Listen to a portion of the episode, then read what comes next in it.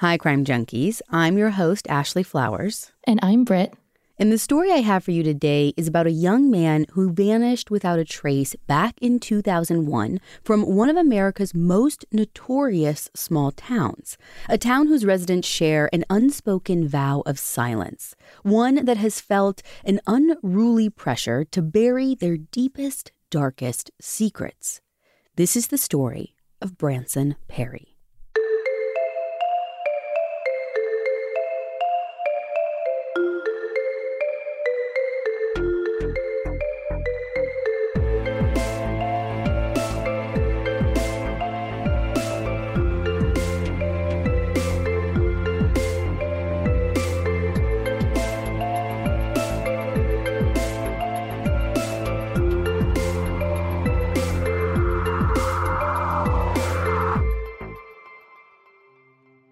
April 12, 2001 is a windy Thursday afternoon in the rural town of Skidmore, Missouri. And Joanne Stinnett is on her way home from the grocery store when she decides to stop by her son Bob's house. I mean, it's on the way, and she wants to check on her 20 year old grandson, Branson, who she hasn't heard from in a couple of days. You see, Branson lives with his dad and pretty much always has, though that wasn't always the plan. After high school, Branson was determined to join the Army, but because of a heart condition that he had been diagnosed with at birth, he was ineligible. So instead, he worked as a roofer for a while and then kind of like bounced around doing some odd jobs like working with a traveling petting zoo. Oh, yeah, that is kind of an odd job. right. Now, he was pretty much piecing together work while he looked for something more permanent.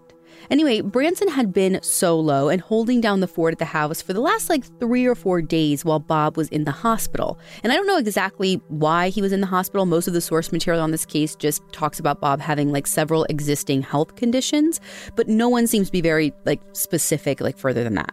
So, anyway, according to an article by Sika Hasso for Rare US, Joanne wants to just like make sure Branson is good. Like she's not fully worried that something is wrong. Like they go a bit without talking sometimes, but this has been long enough to make Joanne decide to stop by the house and just see what's up. Right, like concerned grandma style. Exactly. As Joanne turns onto West Oak Street where Branson and Bob live, she pulls up in front of the house and sees Branson's van parked in the driveway. And she can hear that the radio in the house is on, like loud on because she can hear it playing all the way from the street. Joanne notices that there doesn't seem to be anyone around outside, so she climbs out of her car and makes her way up the driveway to the front door, thinking that someone has to be inside. The door's unlocked, so she opens it and calls for Branson as she makes her way through the home. When she reaches the back door in the kitchen, she notices that that too is unlocked. So, is that pretty normal? Like, where I grew up, my family hardly ever locked the doors. So for me, this wouldn't be that weird. Yeah, it actually is normal in Skidmore. According to the mini docu-series called No One Saw a Thing, there's less than 300 people in this whole town. So Oh wow. Yeah, this is tiny. Literally everybody knows everybody. And heck, like leave your door wide open if you want. So unlocked doors alone didn't strike Joanne as weird or out of the ordinary. But that wasn't the only thing she noticed. Joanne sees that most of the windows are open and the furnace is on and blasting. And Branson's wallet and keys are like right there. So, altogether, it seems like someone would be home, like should be home, but the house is just straight up deserted. Now, Joanne doesn't panic though. Based on the state of the house, she just kind of figures that Branson had either left in a hurry or he's literally going to be back any minute. So she turns off the radio, she turns off all the lights, like again, full grandma. She turns off the furnace, locks the doors except for the front door, and she starts to make her way back home. Now, the way that the next few days unfolded is reported differently by different sources. But for consistency, I'm going to stick with the version of events that Branson's mom, Becky, wrote in a post on the Bring Branson Home website. And then, like, basically, she reiterated in an interview she did in 2007 with Todd Matthews, where she further elaborates on these events. As Joanne sits at home on Thursday night, her concern continues to grow as the hours pass, and she still hasn't heard anything from Branson. But she decides, you know what, I'm going to give it just uh, another day. It's only been 24 hours. Branson is a grown man, he can come and go as he pleases. But the next day passes with no word from him. And by Saturday morning, Joanne gets back in her car and drives by the Perry house once again. And the house was completely untouched from when she had come by two days earlier on Thursday. Again, she drives home, this time with a pit in her stomach, and she decides she's not going to wait around anymore. She needs to do something. So the next day, which is Sunday, Joanne decides to call Branson's dad, Bob, at the hospital. Bob tells her that Branson hasn't called him either or even come by the hospital to visit him since Tuesday, April 10th. So now, even more concerned, Joanne hangs up with Bob and she immediately dials Branson's mom, Becky. And does Becky live in Skidmore too? No, so Becky and Bob had gotten divorced a year earlier in 2000, and Bob and Branson stayed in the family home while Branson's younger brother Philip, who was 17 at the time, ended up moving with his mom to this tiny town called Oregon, which is like not far, it's only like 20 minutes away from Skidmore. So I'm guessing based on the fact that Joanne is calling Becky that she's still pretty involved in Branson's life. Definitely. And Becky and Bob stayed friends too, actually. The entire family has always been close, and it seems like this was still true even after the divorce. So when she gets Becky on the phone, Becky tells Joanne that she hasn't heard a peep from Branson in several days. And that that is it for Joanne. Between Joanne and Becky, they start calling all of Branson's friends and acquaintances, anyone that might have talked to Branson or seen him. But everyone tells them the same thing that they haven't seen or heard from him. Well, that is except one person. Who is it? It's a really close friend of Branson's named Gina. She says that the last time she saw Branson was Wednesday, April 11th, when she'd been at his house. Gina says that she had gotten a call from Branson on Wednesday morning asking if she could come over and help him get the house cleaned up before Bob came home from the hospital, which was supposed to happen on Friday the 13th. So she agreed and got to Branson's place sometime before lunch that day. And I feel like I should mention that a lot of sources call Gina Jenna. However, Skidmore residents and statements made by the Perry family call her Gina, so I'm going to stick with that. Okay, got it. Anyway, Gina says that as soon as she arrived, they just got right to it. Branson turned the volume on the radio all the way up, and the pair got to work like deep cleaning and vacuuming downstairs. Around 2 o'clock, Gina noticed Branson grab something out of one of the cabinets in the kitchen and walk out the back door into the backyard. When he came back inside just a couple of moments later, she asked him what he was doing, but Branson didn't really give her like a straight response. He kind of just brushed it off and acted like nothing even happened. Do we know what he grabbed? She says she didn't see what it was, and she said that when she asked him, he basically, like I said, he just brushed it off. He was like, "Don't worry about it." I mean, telling her not to worry about it in like a sketchy way, or was he just like, oh, whatever, it's nothing? I don't know. It just feels like a pretty specific thing for Gina to mention. Like it was stuck in her head for some reason. Well, I mean, it couldn't have been overly sketchy, like in the moment, because Gina just said that at the time she even shrugged it off, and the two of them just went back to cleaning. And honestly, she said that she wouldn't have even thought twice about this, but it's actually something that happened later that made her wonder about this. Because Gina says that shortly after this, she decided to take a shower. Like she was going home to take a shower and then come back? No, so she's actually taking a shower at Branson's place. So, like I said earlier, Gina and Branson are like really close. And from what I gather, the Perry house has always been this kind of house that like the neighborhood kids in town hung out at and felt comfortable at. And this is like the vibe the Perrys wanted for their place. It's basically a second home for everyone. So Gina showering at the house didn't really strike Branson's family as abnormal. What does strike everyone as weird, though, is what happened after she got out of the shower. Gina says that after she got out of the shower at Branson's house, she headed back down to the kitchen and was surprised to find a man looking through the kitchen cabinets. Like a total stranger? Well, it was someone that she had seen before, that day at Branson's house, actually.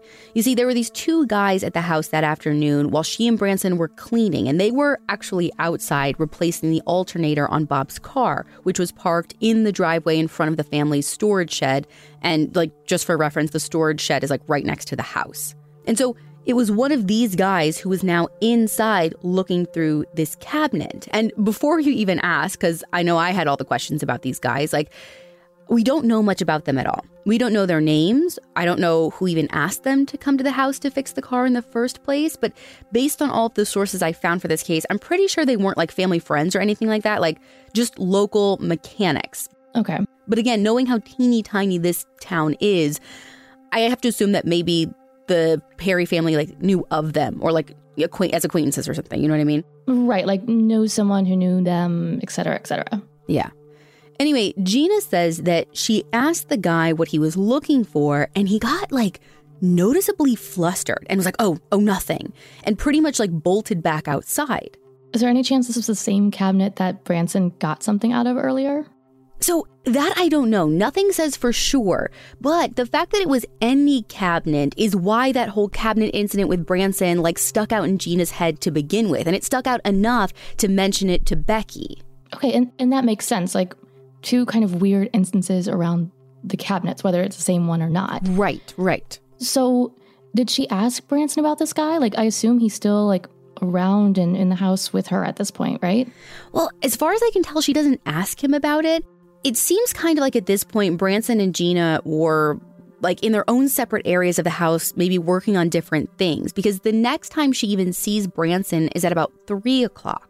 She says that she was upstairs hanging out in Branson's room when she heard the screen door on the front porch like squeak open and then quickly slam shut.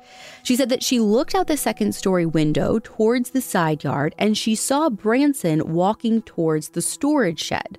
She yelled out the window to ask where he was headed, and he yells back that he's taking some jumper cables out to the shed and then needs to run out real quick, but he's going to be right back. And then a few minutes after that, she actually hears the mechanics pack up their truck and leave as well. Gina says that she waited a while for Branson to come back, even like taking a quick look around the yard for him. But when he doesn't return, she figured that he got tied up or whatever, and she just headed home. So all of this, even the fact that Gina was the last person to like be around him, this all happened 4 days ago. And that is the last time that they can find anyone that laid eyes on Branson. So when Joanne and Becky realize this, they begin to get really worried. This is not normal. Like, this is not like Branson. Becky tells Joanne that she's going to come to Skidmore the very next morning because it's time for them to go to the police. Oh, yeah, for sure. So, as soon as Branson's dad is discharged from the hospital on Monday morning, the 16th, this is actually like three days later than expected, Becky meets him and Joanne at the local sheriff station to officially report Branson missing. And actually, this case is different from a lot of the missing person cases that we've covered because as the police are taking this report, they are actually the ones that ask the family why it took them so long to report Branson missing. Oh, wow. I've literally never heard of that happening. Not in the cases we've covered. But Becky explains that Bob had been in the hospital, Joanne wasn't really sure anything was wrong, and Becky hadn't even known that Branson was missing until the day before they came in. So was Bob super worried up till this point? Like, I guess it seems like they were pretty close. Like, it would be weird that Branson wouldn't have been in closer contact with him when he was at the hospital. Maybe, but like he wasn't at the time because up until now, he said that he kind of thought that there was a chance Branson just wanted to get away for a while to clear his head. Just because, or was something up? Well, Bob thinks that Branson might be trying to get away for a bit because of a pretty horrible experience that he had had the weekend before he went missing. This would have been on the evening of April 7th. Bob tells police that Branson had gone over to this like 30 something year old neighbor's house, this guy named Jason, and he just went over there to hang out. And Bob tells police that shortly after Branson arrived at Jason's house that night, Branson said he started feeling lightheaded and dizzy and just like completely out of it. Out of it enough to start undressing and like dancing around the house. And then he shaved off his own pubic hair before the two of them had sex. Uh, oh, whoa. What? You mean Branson had been drugged by this guy? The short answer is yes. Now, it's possible that Branson willingly took whatever Jason gave to him, but either he thought it was something else, or he didn't react the way he expected, Or again, he had no idea that he took something. But either way, he, the way Branson tells it to his dad, he was like super messed up. And once the drugs started to wear off, Branson kind of was like coming to and he rushed home feeling what he said was ashamed and confused and he locked himself in his room until the next morning and that's when he told Bob what happened. Okay, but Ashley, what you just described is clear sexual assault. No question about it. Whether he knew he was taking something or not, he 100% was not in a position to consent to any kind of sexual encounter.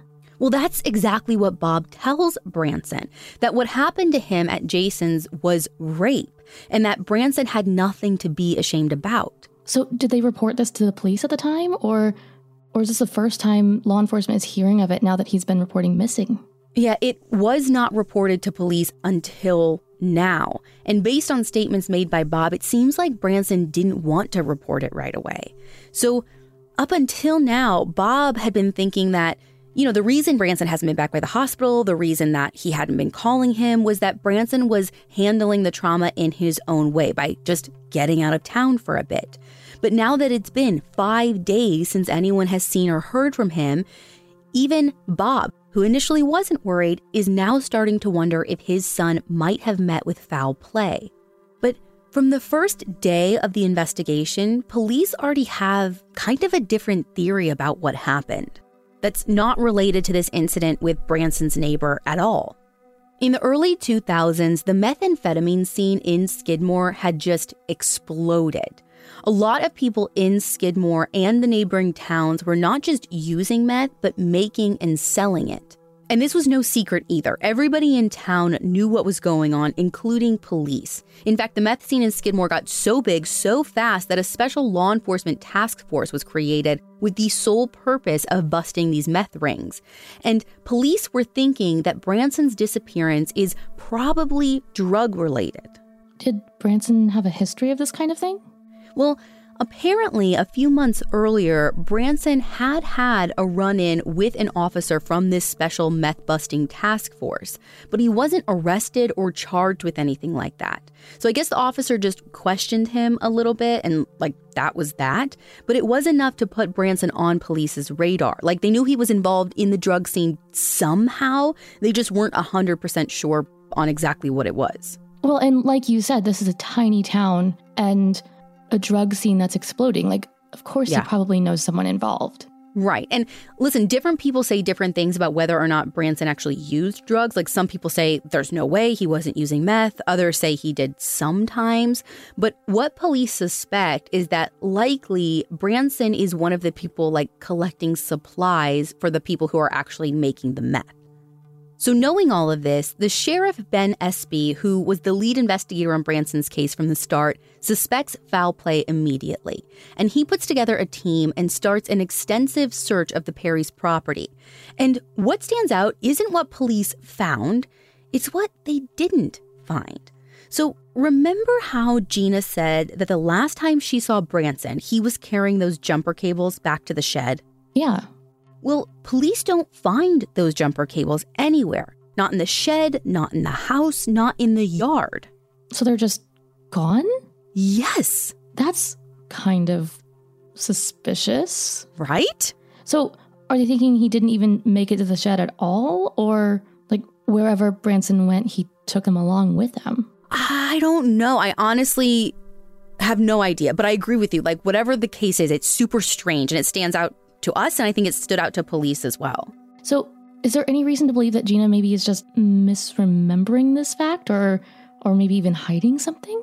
So, that's an interesting question. In Becky's post that I mentioned earlier, she does say, quote, "The events of the day are fairly sketchy to me and often make no sense. I don't have a timeline of when they occurred, only sporadic comments that were made." End quote. I mean, but obviously she has nothing else to go on. Gina's account of that Wednesday was all Becky and authorities had. Okay, so they don't find these jumper cables, but what else stuck out to the police during this search? The only other thing was that law enforcement notices that all of Branson's belongings were still at the house. So remember, like when Joanne went in, like his wallet, his van, his keys, like it looked like he had just run out for a quick like trip to the convenience store or something. Yeah, all of that's still there. And it really did look like he had just stepped out for a minute and is intending to come right back. And the house was, like I said, completely undisturbed. So it really didn't provide police with any leads or information at all.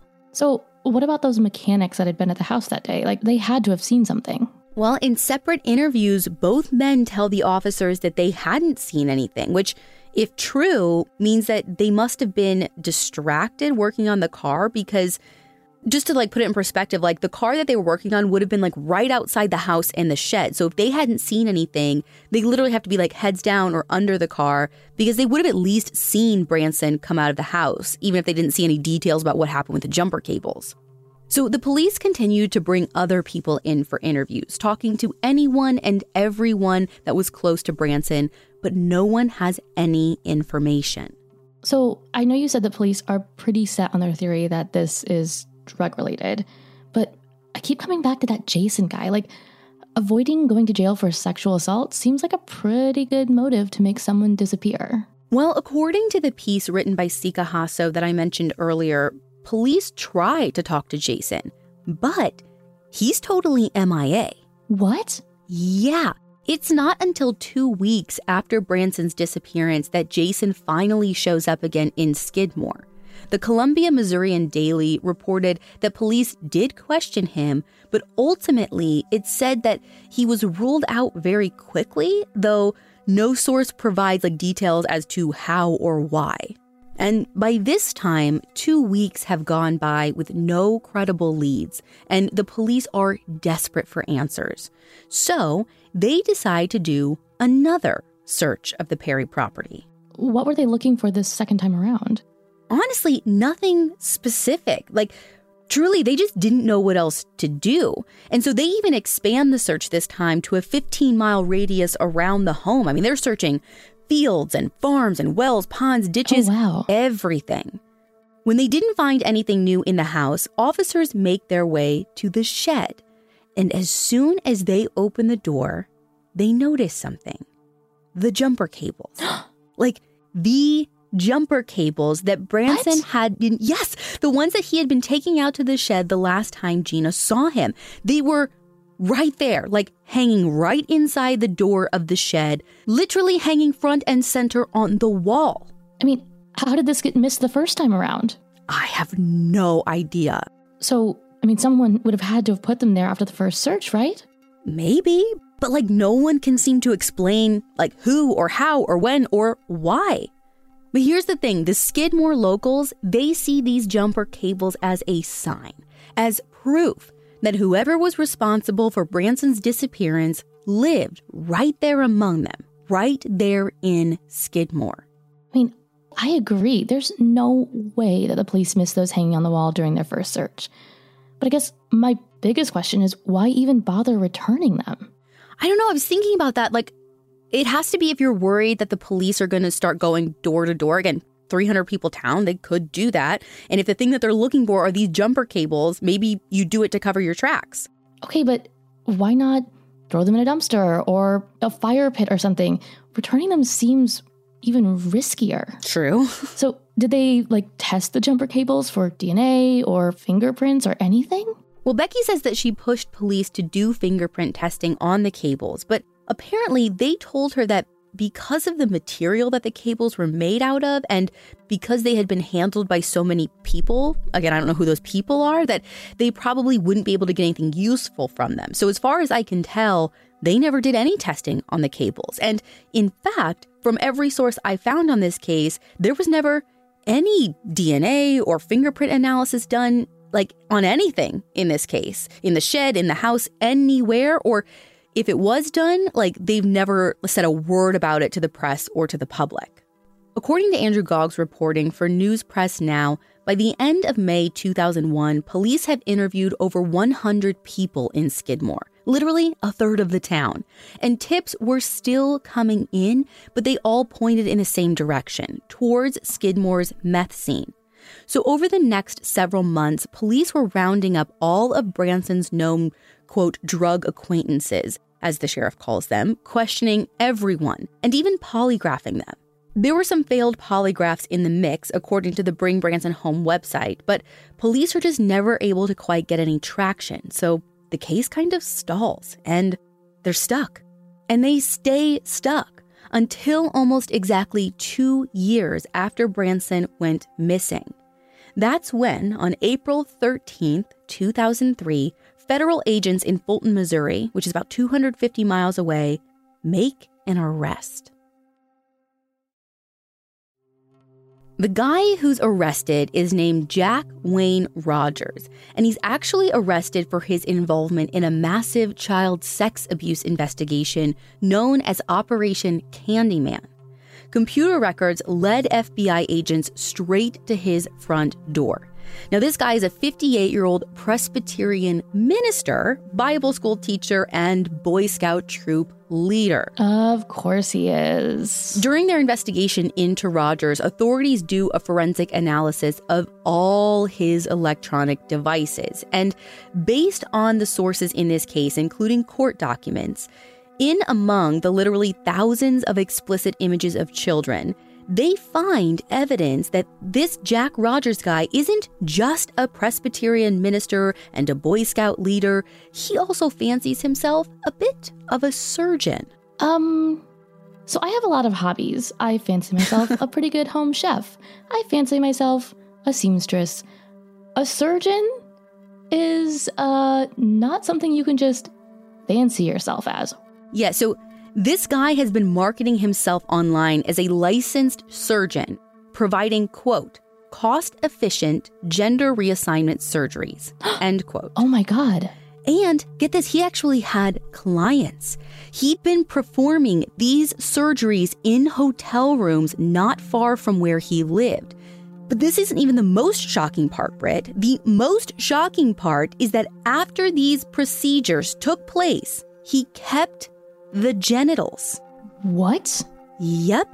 As part of his whole thing, before he would perform his surgery, the person would have to sign an agreement stating that after the body parts were removed, Jack had complete ownership over them. And what? He he had a collection of them? No, he wasn't collecting them. According to a federal court affidavit, he was cooking them dicing them into small pieces and eating them. and do you know how we know that? Because he took pictures, tons and tons of pictures. Okay, one, that was actually the most shocking part of the story.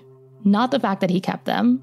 You lied to me. Fair. Two, I, I feel like you just started telling a completely different story. What does this have anything to do with Branson? Right. Okay. So hang with me here because I'm not saying that he performed surgery on him or cannibalized him, but I like, I needed you to understand like who we were dealing with before I tell you the part that connects him to Branson.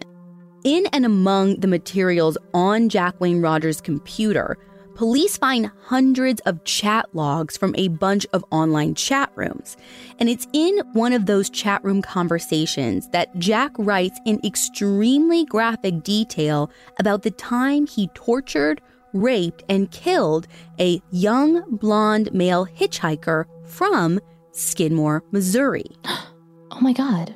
And he says that he buried his body somewhere in a remote location of the Ozarks. And I mean, based on the size of town we're talking about, there can't be many other young, blonde, missing people from Skidmore, right? There aren't, which is why authorities book it to where Roger's being held because they want to talk to this guy right away. And when they sit down with Jack Rogers to question him about it, he tells the officers that he used these online chat rooms merely to live out his fantasies, but he didn't actually do anything he said he did. In fact, he says he's never even met Branson Perry, let alone did any of the things he wrote about in that chat room. But he's also literally describing Branson. Well, during interrogations, Rogers explained to authorities that he had read an article in the newspaper about Branson's missing person case, and that basically his chat log post was just like a story inspired by his own fantasies that he like dreamed up when he read that newspaper article. Now, police aren't about to take this dude just at his word, so they pulled together a team, which now includes officers from the Missouri Highway Department and federal agents who are all supporting Sheriff Espey and his team. And together, they all start searching. They search Rogers' home, they dig up his yard, they sweep every single one of his electronic devices looking for something, anything concrete that would tie him to Branson. And for a minute, it looks hopeful when police find this leather turtle claw necklace that looks like one Branson used to own. Bob tells him it looks like the one Branson used to have, but Becky says it for sure isn't. Ultimately, police send the necklace off to the lab to get tested for DNA, but they were never able to link the necklace to Branson. And all the while, Jack Rogers continues to say he has never met and knows nothing about Branson. Now, the good news in that part of the story is Rogers is tried and convicted for possessing and distributing child sex abuse material and on several other charges related to the so called surgeries he performed on multiple patients. And he is eventually sentenced to 30 years in prison. So, by the time he's sentenced to prison on these other charges, is the Branson connection just totally ruled out, or is this guy still a suspect? Well, he does technically stay on the list of suspects for several years, and even though authorities really no longer believed that Rogers was still involved, this lead did help move Branson's case forward. You see, before law enforcement had searched Rogers' property, they acquired DNA samples from Becky, Bob, and Branson's brother Philip to enter into their database. And though nothing found on Rogers' property could be connected to Branson, it does put police in a position to be able to match DNA to Branson if and when they do ever find something. But the sheriff, and I think everyone in law enforcement, knows that the person responsible for Branson's disappearance isn't from another town 250 miles away. I go back to those cables in the shed. Someone, someone from right there in Skidmore knows what happened to Branson. And sooner or later, authorities are convinced that they're going to shake the right tree. Because here's the thing I get the sense from the sheriff's comments in particular that they know, and not just in general, but like specifically, they know who is involved. The problem is, it doesn't seem like they have enough to prove it. And Skidmore has a long history of keeping secrets. Like, just as an example, back in 1981, the town bully was basically surrounded by like 60 people and killed. And 60 people, like literally a fifth of their population, kept their mouths shut enough about it that authorities could never make a case against any one of them. Yeah, I remember that case, and I think there's even a documentary out there on it. Yeah, there is. Without any cooperation, nothing really happens. And in 2006, it's up to the family to renew the search. They raise money to offer a reward and for information, and they put up bright yellow billboards with Branson's picture along the local highways. They even hire a private investigator and a medium, but nothing comes of their efforts. Nothing happens in Branson's case for years. But according to Ron Johnson, who covered this case for KQ2 News, three years later, in 2009, police get not just one, but a string of tips that all point to a very specific place. All the tips point to a town called Quitman, Missouri. These tips caused Sheriff Espey to re interview a lot of those drug acquaintances of Branson's that they had interviewed years back in 2001. During these new interviews, several of the people claimed that Branson had been shot and buried in this field in Quitman. Like, these people were even able to identify the approximate area that Branson's body was buried on a map of the field. Oh, wow. So on July 8, 2009, authorities head out to Quitman and do a two day excavation of the field with the help of 10 cadaver dogs. They begin carefully combing a two mile radius around the field, and nine of the 10 dogs signal on the same spot. And police can tell that the dirt in this area is different from the other parts of this field. It's looser, like it had been recently disturbed. So immediately, police start digging. But in a common theme with this case, police don't find anything. Uh, wait, back up for a second. The dirt was different or like disturbed, like someone had recently dug or yes. did something in that area? Yeah, that's what the source material, like, that's what they say. I mean, to me, that doesn't mean that nothing was ever there. I mean, you just said that several people pointed to this place.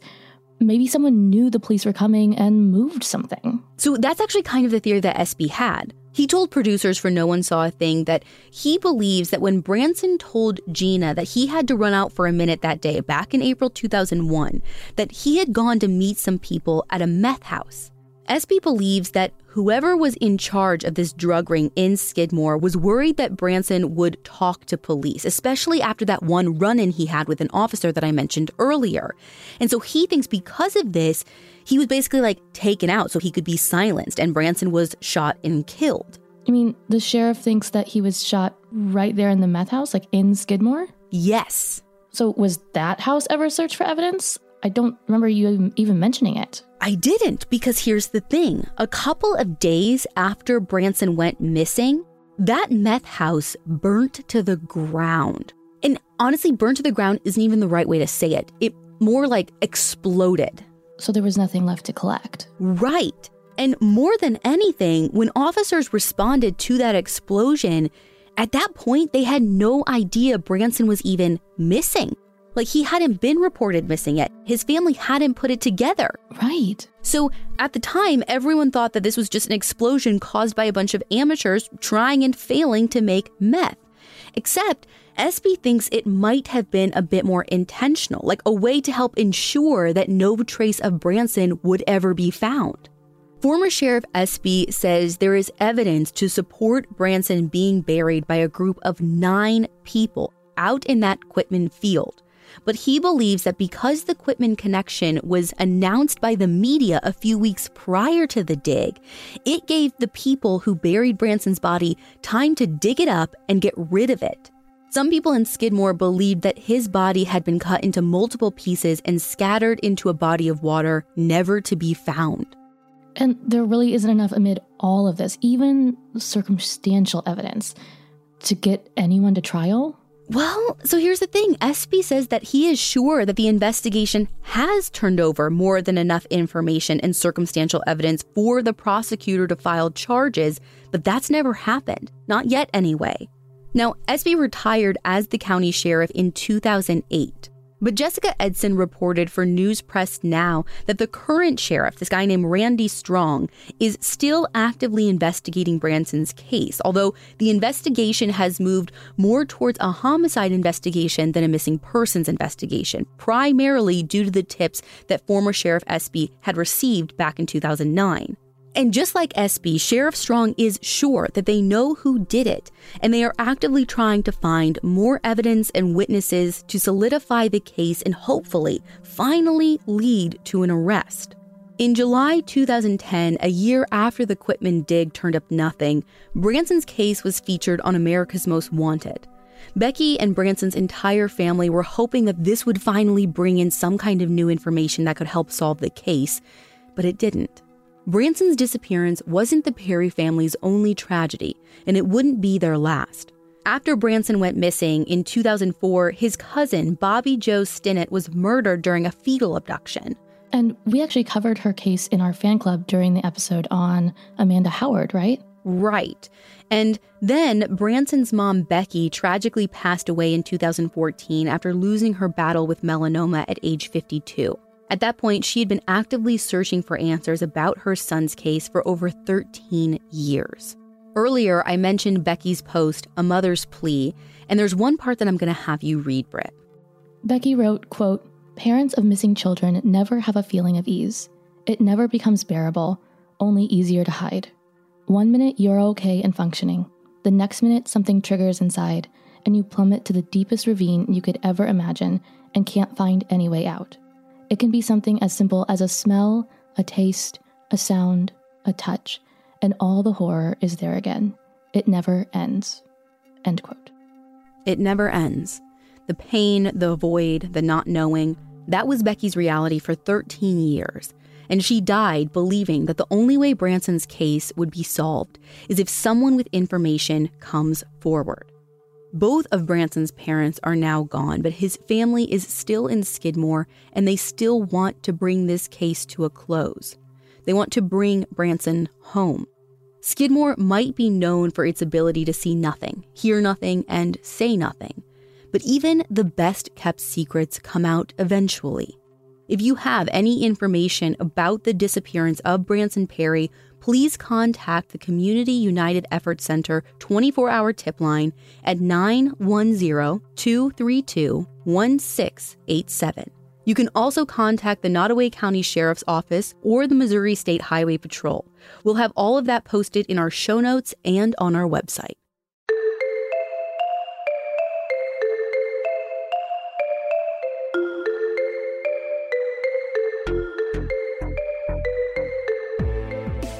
To see pictures or our source material for this episode, you can find all of that on our website, crimejunkiepodcast.com. And be sure to follow us on Instagram at Crime Junkie Podcast. We'll be back next week with a brand new episode.